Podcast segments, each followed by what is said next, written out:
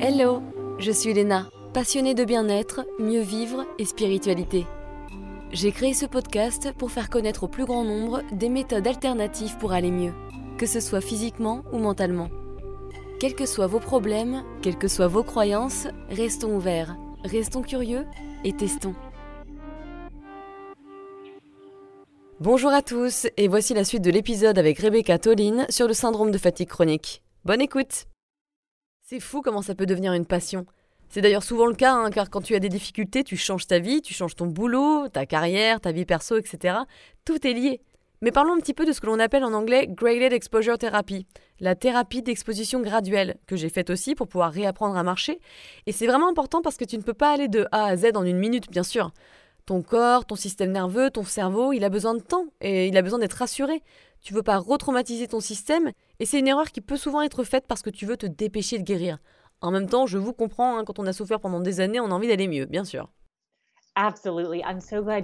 Absolument, j'adore que tu parles de ça aussi parce que quand les gens ont leur moment de déclic avant ce travail, ils peuvent peut-être être tentés de courir un marathon. Et comme tu sais, il y a des gens qui vont avoir une approche beaucoup plus extrême et ils vont courir avec la douleur ou marcher avec la douleur ou faire du vélo avec la douleur. Et euh, il y a un médecin aux États-Unis John Strax, qui fait du vélo non-stop alors même qu'il souffrait énormément. Et la douleur a fini par disparaître. Je crois que c'est après le kilomètre 6 à peu près, ou par là. Donc voilà, je pense que c'est une minorité de gens qui ont un certain type de personnalité, genre tout ou rien. Mais ça marche pas pour la plupart des gens. that does not work for most people. It's really got to be like slow graded steps. And for me, agreed. Il faut avoir une évolution lente et progressive. Et pour moi, après avoir été tellement symptomatique, et je veux pas dire que j'étais malade pendant très longtemps, mais j'étais tellement symptomatique et je me sentais malade. Hmm, en fait, tu le recadres. Tu le recadres pour ne plus te voir comme une personne malade ou comme une personne brisée. Mais j'ai commencé à faire ces différentes activités, donc euh, par exemple des activités physiques, car je pouvais marcher, autour du pâté de maison ou quelque chose de similaire. Donc, je marchais un peu plus loin, ou autour du pâté de maison, ou dans mon quartier. Et parfois j'avais des symptômes, parfois sur le moment ou plus tard avec le malaise post-effort, mais je m'en fichais parce que je savais quelle était la cause à ce moment-là. Et je savais que quand tu avais des symptômes, c'est en fait un moment de pouvoir. C'est le meilleur moment de reprogrammer ton cerveau. En fait, c'est facile de reprogrammer ton cerveau quand tu n'as pas de symptômes et que tu sens bien. Mais quand les symptômes apparaissent et que tu peux être en pleine conscience, que tu peux les observer et tu peux te dire je vais bien corps, je suis en sécurité, tout va bien. Et je me rendais compte que même si je ressentais cette lourdeur comme si on me tirait vers le sol, ou parfois j'étais étourdie avec des vertiges, et il fallait même que je m'assoie ou que je fasse une pause, mais je me disais simplement, c'est bon, je gère, je suis en train de reprogrammer mon cerveau. Et parfois mon corps faisait de la résistance, mais j'ai persévéré. Et si j'avais besoin de me reposer, je le faisais aussi, j'en faisais pas tout un plat. Oui, et je m'en voulais pas, ou je n'y accordais pas de signification particulière. Parce que tu veux pas créer plus de peur. Et par exemple, si je rencontrais un ami le soir, pour un café ou pour un dîner, ou quelque chose du genre, et c'était le pire pour moi. Dans le passé, ça déclenchait tellement d'insomnie. Et pendant des jours, j'avais l'impression d'avoir la grippe. Et j'ai commencé à le faire par petites étapes. J'ai commencé à voir les gens l'après-midi, puis peut-être un peu plus tard pour le dîner. Et j'avais parfois de l'insomnie pendant un moment, euh, quelques semaines ou parfois quelques mois. Mais je me contentais de m'allonger et me dire l'insomnie c'est comme n'importe quel symptôme. Donc je me contentais de m'allonger, je me reposais et je me disais j'ai déjà surmonté beaucoup de nuits comme celle-ci, je vais juste en profiter, je vais sentir mon corps et mon souffle. Et puis après si j'étais vraiment réveillée, je me levais et je faisais quelque chose de plus agréable pour arrêter d'y penser en me disant que j'allais finir par m'endormir et c'était le cas. Mais c'est comme ça que tu arrives à lâcher prise sur la résistance. Et c'est comme ça qu'on arrive à arrêter de résister, en acceptant ce qui arrive à ton corps dans l'instant, et de savoir que même si les symptômes se manifestent, ils sont en train d'essayer de vous protéger.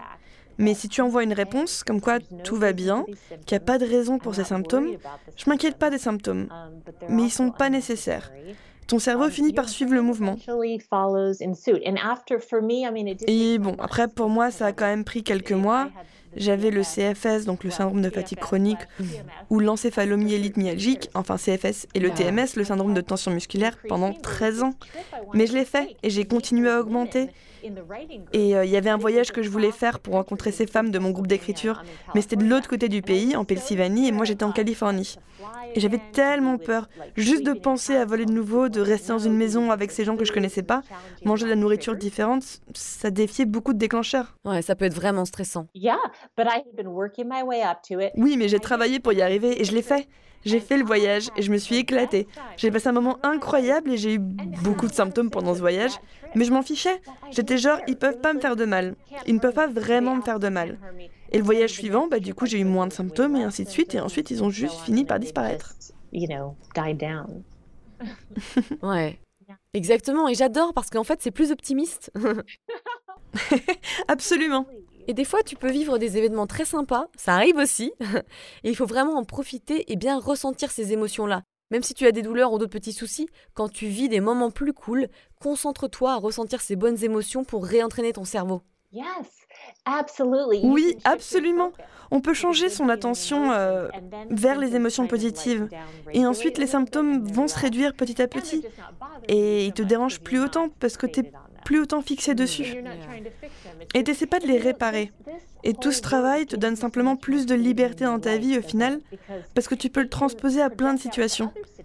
Il y a plein de choses que tu peux pas contrôler. Donc c'est apprendre à juste être présente et observer tes réactions aux choses et trouver de la sérénité en instant dans la vie telle qu'elle est. Euh. Et il y a tellement plus. Je trouve qu'il y a tellement plus de paix et de calme dans ma vie qu'il n'y en a jamais eu avant que tout cela se produise. Oui, je suis complètement d'accord avec ça. Est-ce que tu peux parler un petit peu plus de ce que l'on appelle en anglais outcome independence, qui veut dire en français l'indépendance vis-à-vis des résultats, enfin une sorte de traduction comme ça? Parce que c'est un point très important également, c'est le fait de ne pas être obsédé à aller mieux, de moins penser à la guérison. Alors je sais que c'est pas facile, notamment quand les douleurs reviennent, et par exemple quand tu as fait des progrès, ça c'est hyper frustrant, ça peut être vraiment effrayant. Alors comment tu as fait pour apprendre à ne plus avoir peur de tes émotions et de tes sensations qui revenaient? Oui, et être le plus indifférent face aux résultats, c'est très important. C'est l'indifférence aux symptômes, et tu as raison, c'est dur de soudainement en avoir rien à faire que tu es en souffrance absolue ou en état d'épuisement um, total. Donc tu veux y arriver lentement, en imaginant d'abord peut-être l'activité, et si tu as des symptômes, ils sont en général plutôt légers. Et tu peux l'imaginer de façon plus positive et joyeuse. Et ensuite, quand tu finis par faire l'activité, si tu as de nouveau des symptômes, Enfin, pour moi, ce qui a été utile, c'était de réaliser que j'avais ces symptômes des milliers de fois. Et j'ai surmonté ces symptômes à chaque fois. Et maintenant, je connais la solution. Donc maintenant, c'est différent. C'est pas de la souffrance inutile. Je suis en train de reprogrammer mon cerveau via l'indépendance du résultat.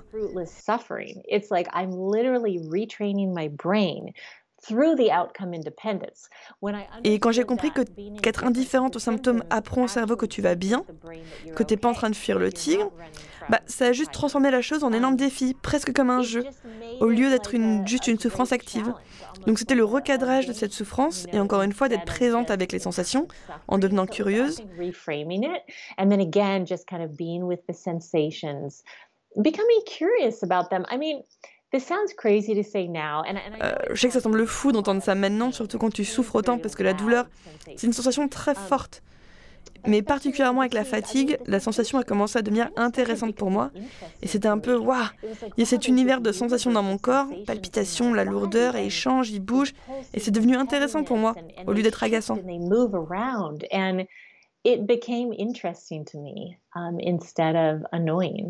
Oui, complètement. C'est un bon état d'esprit, mais des fois c'est dur parce que tu as ce qu'on appelle en anglais le symptom imperative, quand de nouvelles douleurs dans de nouveaux endroits apparaissent, alors même que tu fais des progrès et que tes sensations habituelles elles diminuent. Et je sais que pour moi, quand c'est une douleur nouvelle qui apparaît dans mon corps, je les appelle d'ailleurs maintenant des sensations et j'utilise plus le mot douleur, c'est là que je constate que mon cerveau rentre en hypervigilance et en stress parce qu'il connaît pas cette nouvelle douleur. Il n'a pas de référence. Et pourtant, j'ai déjà eu, je sais pas, plus de euh, les 40 douleurs partout dans mon corps. Et à force, bah, on s'y habitue, hein, c'est un peu triste, mais c'est vrai, on s'y habitue. Mais quand c'est nouveau, ça perturbe mon système encore plus, alors j'essaye vraiment d'envoyer des messages de sécurité, mais évidemment, c'est un plus gros challenge. Yes, oui, et ça peut être plus fort et ça essaie de capter ton attention. Tu as un cerveau très créatif, pas vrai? et bah, Il va continuer de créer des sensations dans plein de zones. Et quand il réalise que tu as compris et tu sais que ce sont des douleurs neuroplastiques, eh ben, il peut essayer un autre endroit du corps pour essayer de capter ton attention. C'est la même technique de savoir qu'ils ne peuvent rien te faire, qu'ils sont pas dangereux et parfois quand ça arrive, j'ai l'impression que tu fais tout le travail en profondeur. Je trouve que pour moi, quand on regarde ce qui se déroule au niveau émotionnel, parce que mon cerveau essaie vraiment de me distraire d'une émotion, à tel point que c'est en train de créer tout un nouveau symptôme. Et d'essayer de se poser la question de qu'est-ce qui se passe en moi émotionnellement. Et juste écouter, voir s'il y a une émotion ou un message. Ouais. Tu dois apprendre à scanner ton corps pour être connecté à tes sensations et être patient, parce que ça prend quelques minutes pour que les sensations apparaissent. Oui, oui, ça l'est. Et on les repousse depuis tellement longtemps, et c'est compréhensible parce qu'ils sont tellement inconfortables. Et la plupart d'entre nous apprennent dès l'enfance que c'est pas sûr de ressentir les émotions. Ça a été une stratégie importante de les enterrer. Et sans vouloir euh, nous critiquer, mais c'est comme cet enfant dont tu as parlé ou euh, quelqu'un qu'on a rejeté. On doit gentiment les amadouer avec de la chaleur, de la gentillesse, avec de la cohérence. Donc avec les émotions, on veut continuer à ouvrir cet espace de confiance et sûreté pour qu'ils puissent s'exprimer. Parce que pendant que les symptômes se déplacent, on sait qu'il y a une émotion que notre cerveau pense être dangereux et dont il essaye de nous protéger.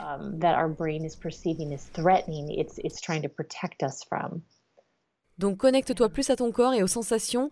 Et ce qui est cool, c'est que maintenant, j'ai juste moi à m'allonger dans mon sofa pour accueillir les sensations qui apparaissent automatiquement. J'ai plus besoin d'utiliser mon mental pour me connecter aux sensations de mon corps.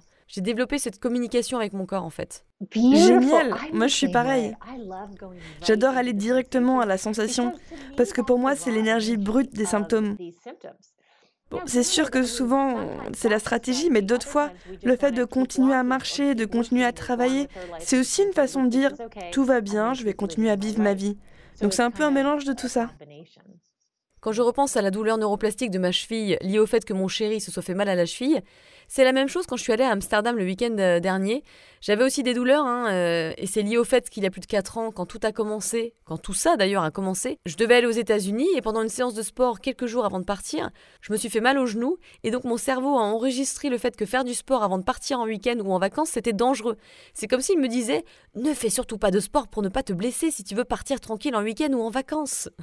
Et donc avant d'aller à Amsterdam, devine ce qui est arrivé. Évidemment, j'avais des nouvelles douleurs. Donc je me suis directement dit, je m'en fous, je ne veux rien savoir, mon corps, j'irai à Amsterdam et je vais en profiter à fond. Mais c'est assez marrant de savoir comment ça fonctionne, comment le trauma est toujours là. Donc maintenant, j'essaie vraiment de prendre ça plus légèrement, même si c'est vraiment pas facile, soyons honnêtes. Des fois, c'est très compliqué à gérer, mais il faut vraiment ne pas oublier à continuer à vivre sa vie. Oui, c'est incroyable comment le cerveau arrive à se souvenir de ça. Bah, il s'est souvenu d'une association entre le sport avant un voyage, et on parle de la partie la plus primitive du cerveau. Donc c'est un peu rudimentaire, et il est juste en train d'associer plusieurs choses ensemble avec une réponse conditionnée, comme le chien de Pavlov. Et donc oui, le cerveau est en mode, sois sûr de ne pas faire de sport avant les vacances pour rester en sécurité. Et c'est super que tu aies compris ça. Et tu peux maintenant dire J'ai compris ce que tu faisais, tout va bien, on est en sécurité, je te connais. Je commence à te connaître. Mais c'est pas facile en vrai, parce qu'évidemment, quand tu ressens ces douleurs-là et ces émotions-là, t'as pas envie. Et comme quelquefois tu es vraiment stressé avec ça, tu oublies de reprogrammer correctement ton cerveau ou de faire les bons exercices. Mais c'est un process et c'est une nouvelle routine à adopter. Ça l'est parce que d'abord on l'a, on commence à développer des chemins neuronaux dans notre cerveau pour ces symptômes, mais tout ce qu'on doit faire, c'est les interrompre et revenir aux chemins neuronaux sains. Parce que tu as aussi dans ton cerveau des chemins neuronaux sains qui sont habitués à faire du sport sans aucun souci. Ils sont habitués à voyager sans aucun souci. Donc tu veux éviter d'alimenter ceux qui causent les symptômes pour revenir à ces autres chemins neuronaux dans le cerveau. Oui, exactement. Donc je sais que tu fais des méditations somatiques toutes les nuits, et moi aussi, j'en fais plusieurs fois par jour, et je voudrais savoir ce que tu as changé ou adopté dans ta routine quotidienne pour garder une bonne santé, pour rester calme avec un système nerveux régulé et avoir un bon état émotionnel. Tu nous as déjà parlé de pas mal de choses, mais si tu penses à d'autres éléments, vas-y, fais-toi plaisir parce que ça nous intéresse. Je suis curieuse. Yes, yes. Oui, oui. Bah, je fais toujours au moins une sorte de pratique d'ancrage dans le corps en début de journée et à la fin d'une journée. Donc souvent le matin, ça va être du yoga. Oui, je pratique le yoga, mais je le fais de manière complètement différente de ce que je faisais avant, en ressentant vraiment les sensations dans le corps. Parce que c'est possible de pratiquer le yoga, ou n'importe quoi d'autre, en étant complètement hors de son corps, comme dans le fitness. par exemple. Donc c'est vraiment cet ancrage dans le corps. Euh, je fais aussi un peu de méditation, mais avant je méditais plus dans mon esprit, du style avec un mantra. Maintenant c'est plus, euh, je me concentre sur mon souffle, et je commence la journée comme ça, en me concentrant sur le souffle, le ressentant, et en faisant le point sur les sensations dans mon corps, sur mes émotions. On peut appeler ça les sensations émotionnelles, euh, dans quel état d'esprit je me trouve, et ensuite quelle est mon intuition. Donc je vais faire le point sur ces quatre couches. Parfois c'est une méditation longue, parfois c'est plus court, et puis le yoga, et puis ensuite je vais finir la journée avec un suivi somatique, où je vais faire le point sur les sensations de mon corps, et je vais remarquer par exemple, est-ce que j'ai des, émotions non gérées? Je vais ressentir s'il y a peut-être une tension qui s'est installée, euh, et j'ai trouvé que ça a réellement guéri l'insomnie que j'avais depuis tellement d'années. C'était un de mes pires symptômes. Oui, c'est clair. Et donc le suivi somatique avant le coucher et la méditation de ce style m'ont vraiment aidé à calmer tout mon système. Et je continue encore, oui. C'est intéressant parce que on est assez similaires mine de rien. Alors moi j'ai pas eu les insomnies comme toi, mais souvent quand j'ai trop d'anxiété, j'ai des douleurs la nuit, je mets beaucoup de temps à m'endormir. Heureusement ça dure pas des mois, mais je sais que c'est vraiment très difficile à vivre euh, mais à part de gros épisodes d'anxiété, je suis vraiment contente maintenant à mieux réussir à m'endormir, de manière générale, en ressentant les sensations dans mon corps parce que ça me sort de mon mental et bam, je dors. Exactement. C'est sortir de sa tête et ramener l'énergie dans son corps. Et ensuite on s'endort. Et donc euh, c'est tout ce qui peut aider à ça, oui. Et je voulais te demander, est-ce que ça te manque euh, ton ancien job de TV News reporter? Non. Oui, parce que tu es devenue une autre personne. Je veux dire, pendant des années, je l'ai fait quand je voulais absolument revenir à cette vie d'avant parce que je connaissais rien d'autre. Mais maintenant, laisse tomber, je le ferai jamais. C'était sympa à l'époque, mais tu sais ce que je ressentais?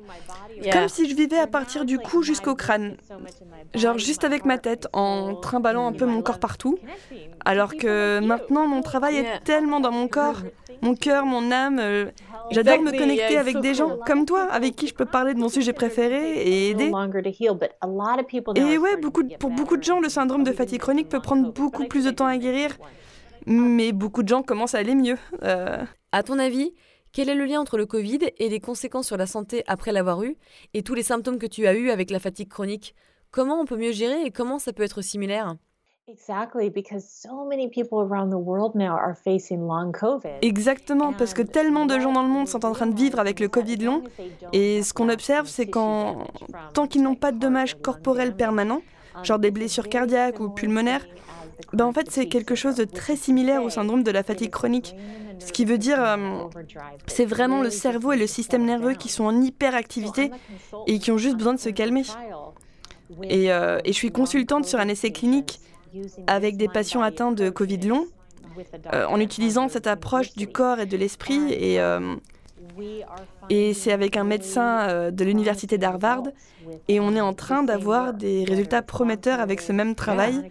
Euh, que ce soit avec le Covid long, le syndrome de fatigue chronique, euh, la douleur chronique ou n'importe quoi qui est causé par le cerveau ou le système nerveux.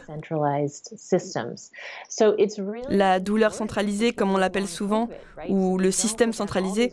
Donc c'est très important pour les gens atteints de Covid long pour qu'ils n'aient pas à se perdre dans ces trous noirs par lesquels moi je me suis perdue, euh, de le traiter comme n'ayant qu'une, enfin de pas le traiter comme n'ayant qu'une cause physique, et aussi de regarder euh, dans le stress psychologique sous-jacent euh, dans lequel il se trouvait quand les symptômes ont commencé et en calmant le système nerveux. Donc on va finir cette interview avec des questions plus générales et plus rapides. Si tu ne devais garder qu'un seul livre, lequel serait-il? Je dirais Une nouvelle terre de Eckhart Tolle. J'adore. Je l'adore. C'est tellement intemporel. Dès que j'ouvre ce livre, je lis une page et ça m'amène directement dans un lieu de paix et d'acceptation parce qu'il est dans cet espace. C'est un super rappel. à chaque fois. Et, ça, et aussi, ce livre et son travail m'ont aidé à m'ouvrir et accepter la connaissance du lien entre le corps et l'esprit. Parce que mon esprit était ensuite tellement ouvert et réceptif que ça a pu provoquer le déclic. Carrément, il y a plusieurs étapes hein, pour guérir. Et c'est vrai que se connecter au moment présent, travailler sur soi, faire un travail d'introspection, amener plus de spiritualité dans sa vie, plus de sens, je pense que c'est vraiment important pour aller mieux. Oui, ils sont tous valides. C'est comme récupérer notre entièreté. Et les différents aspects de nous-mêmes qu'on a écartés pour survivre et se protéger, protéger notre soi émotionnel, spirituel et notre soi physique. Donc c'est récupérer tout ça. Ouais, c'est clair. Quelle discipline on peut ajouter à notre routine quotidienne? Je pense que c'est tellement um, important de bah, plein de choses.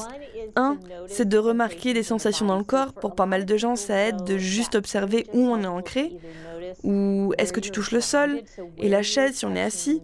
Juste de remarquer les surfaces sur lesquelles on se trouve. Quand j'écris via un clavier ou que je travaille sur un ordinateur, je parle avec toi, bah, j'ai un tout petit peu d'attention qui va observer la plante de mes pieds, en quelque sorte ma fondation, là où je suis soutenue. Et ça, ça peut être très utile pour pas mal de gens. D'autres personnes ont préféré se concentrer sur leur respiration, observer les mouvements de la respiration dans la poitrine, dans le ventre, c'est... Incroyable à quel point ils peuvent calmer le système nerveux. Those are really, it's amazing how much they can calm the nervous system. Um, mais aussi le fait de se poser la question tout au long de la journée de qu'est-ce que je ressens émotionnellement. Surtout si on a des symptômes. Essayer de le ramener à ce qui se passe émotionnellement parce que tu peux être sûr que c'est lié à une émotion enfouie. Donc ça, ça peut être une pratique utile euh, pour essayer de reprogrammer son état du physique à l'émotionnel. Bon, désolé, c'était genre trois pratiques, mais c'est des bonnes pratiques. Et il faut choisir ce de quoi on a besoin en tant que personne, ce qui va te parler à toi. Non, j'adore ça. Je pourrais en écouter une centaine si tu veux.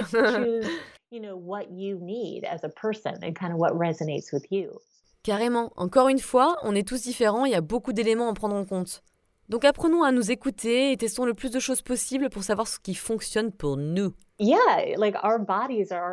Oui, bah, notre corps c'est notre laboratoire, donc faut tester et voir ce que ça te fait ressentir. Mais une chose que je veux, que je veux dire, c'est ne l'essaye pas pour te débarrasser des symptômes. Essaie-le pour voir si t'apporte plus de prise de conscience, comme de la conscience émotionnelle, ou un peu plus de calme. Parce que c'est une motivation très différente que de vouloir juste se débarrasser des symptômes qui va juste effrayer encore plus ton système nerveux. Ouais, c'est vraiment un super conseil. Alors encore une question générale, le meilleur petit-déj oh gosh, oh well. oh la vache, euh, bah, ça va dépendre de la période de l'année, car j'aime manger en fonction des saisons. Par exemple, s'il fait froid, j'adore les céréales chaudes, comme euh, du gruau d'avoine.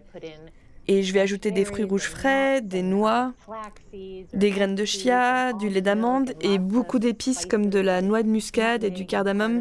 Et, euh, et puis s'il fait plus chaud, peut-être quelque chose plus comme un smoothie ou un pudding de chia ou quelque chose du style. Mais j'adore manger. j'adore la nourriture. En particulier manger en fonction des saisons et en faire une célébration, ouais. Oui, c'est un peu wouhou ce que je vais dire, mais maintenant, quand je bois de l'eau et que je me prépare à manger, j'envoie toujours de la bonne énergie. Je me connecte au moment présent, je me connecte à la nourriture, je me connecte à l'eau. Par exemple, je remercie la nourriture, je remercie l'eau, je me connecte à une sorte d'énergie de gratitude. Ce qui est hyper utile parce que dans tous les cas, même si on n'y croit pas, ça va calmer notre système nerveux. Je vais être plus réceptive, plus connectée à mon corps et donc je vais mieux assimiler ma nourriture et mes nutriments. Alors oui, il faut rajouter de la gratitude par tous les enfants. Oui, oui. Oh, oui, exactement. Oui, exactement. Je pense que oui. Comment on mange, genre l'intention qu'on y met, est aussi important que ce qu'on mange. Bah, ça peut changer beaucoup de choses. Et quand tu commences à... Genre nous, on dit un petit merci avant les repas, et tu te rends compte de la chance que tu as d'avoir de la nourriture là, comme ça, devant toi. C'est incroyable quand tu réalises ça. Encore une fois, se connecter au moment présent. Coucou écartelé Puis merci Eckhart, merci. Quel est ton mantra ou la phrase que tu te répètes régulièrement? Oh, hmm, je dirais Regarde le cadeau dans ce qu'on t'a donné. Regarde le cadeau dans ce qu'on t'a donné. Parce que pendant tellement longtemps, j'ai cru que ce qu'on m'avait donné était une malédiction. Je pensais que c'était tellement injuste et pourquoi ça m'arrivait à moi. J'avais rien fait pour mériter cette attaque et 13 ans de maladie. Et j'ai perdu tellement de choses pendant ces années. Mais, euh, mais j'ai vraiment trouvé qu'après ces expériences, j'ai réussi à me retrouver. Et le vrai moi, qui je suis vraiment, mon moi authentique en tant que personne, un travail satisfaisant à un point qu'il n'a jamais été jusque-là, et juste vivre plus en face avec mon intuition, mon cœur, et donc ces circonstances qui peuvent sembler tellement difficiles, que ce soit des douleurs chroniques ou le syndrome de fatigue chronique ou tout autre challenge, bah, je sais que pendant un moment ça peut être tellement agaçant quand quelqu'un te dit d'être reconnaissant, donc c'est pas... Tu peux ne pas être encore arrivé à ce point tout de suite, et ça m'a pris des années pour y arriver. Mais, euh, mais sois juste ouverte aux cadeaux qu'on te donne, parce que je crois fermement qu'il y a une force bienveillante dans nos vies et dans nos corps, et qu'elle essaye de nous guider jusqu'à nous-mêmes. Ouais, c'est clair. Que dirais-tu à ton plus jeune toi quand tu avais 20 ans, par exemple? Oh, oh j'aimerais tellement pouvoir voir la moi à 20 ans avec tout ce que je sais maintenant. Oui, ce serait vraiment euh, de faire confiance à son instinct, s'honorer. Et j'adore cette citation d'un poète qui s'appelle David White. Et il dit quelque chose du style euh, N'importe qui ou n'importe quoi qui ne te donne pas de vie est trop petit pour toi.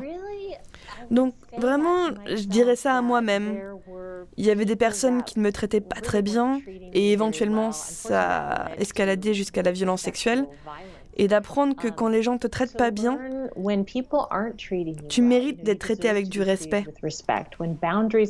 Et quand on franchit des limites, souvent ça commence petit, puis ça grandit. Et tu peux dire non, tu peux partir, tu peux aller chercher de l'aide.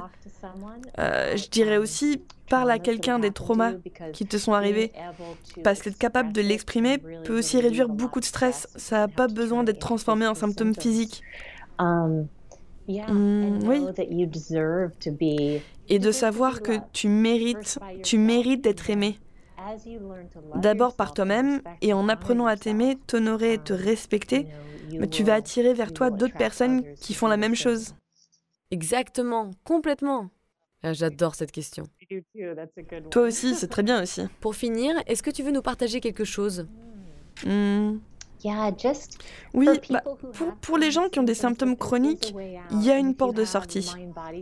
Si tu as des symptômes liés au syndrome du corps et de l'esprit, qu'on sait causés par le système nerveux, qu'il n'y a pas de dommages corporels, il y a une voie de sortie très claire qui va vous guider jusqu'à vous-même. Et donc soyez juste ouverts aux idées. Je sais que ça peut être, oui, ça peut être dur de tout digérer au départ, que ça peut être causé par des expériences émotionnelles, mais... Euh, mais écoutez-vous, écoutez votre vrai être, allez à votre rythme, il y a tellement plus de possibilités que ce qu'on peut croire.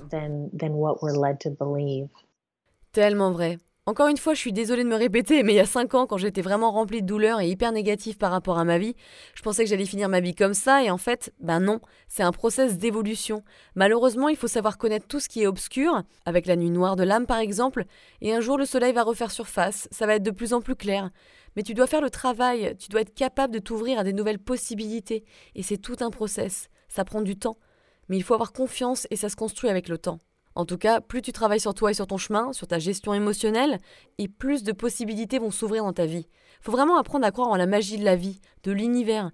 Je suis pas du tout en train de parler de religion, hein, pas du tout, mais je pense qu'il y a vraiment beaucoup de synchronicité, il y a beaucoup de signes, tout est une leçon, rien n'est là par hasard. Tu peux apprendre tellement avec les challenges. Oh, oh, absolument. Je crois que c'est Albert Einstein qui a dit quelque chose du style euh, on peut faire comme si rien n'était un miracle, euh, et puis faire comme si tout était un miracle. Et je sais que c'est tellement dur, quand on est dans les tréfonds de l'obscurité, d'arriver à l'accepter. Et c'est pas grave.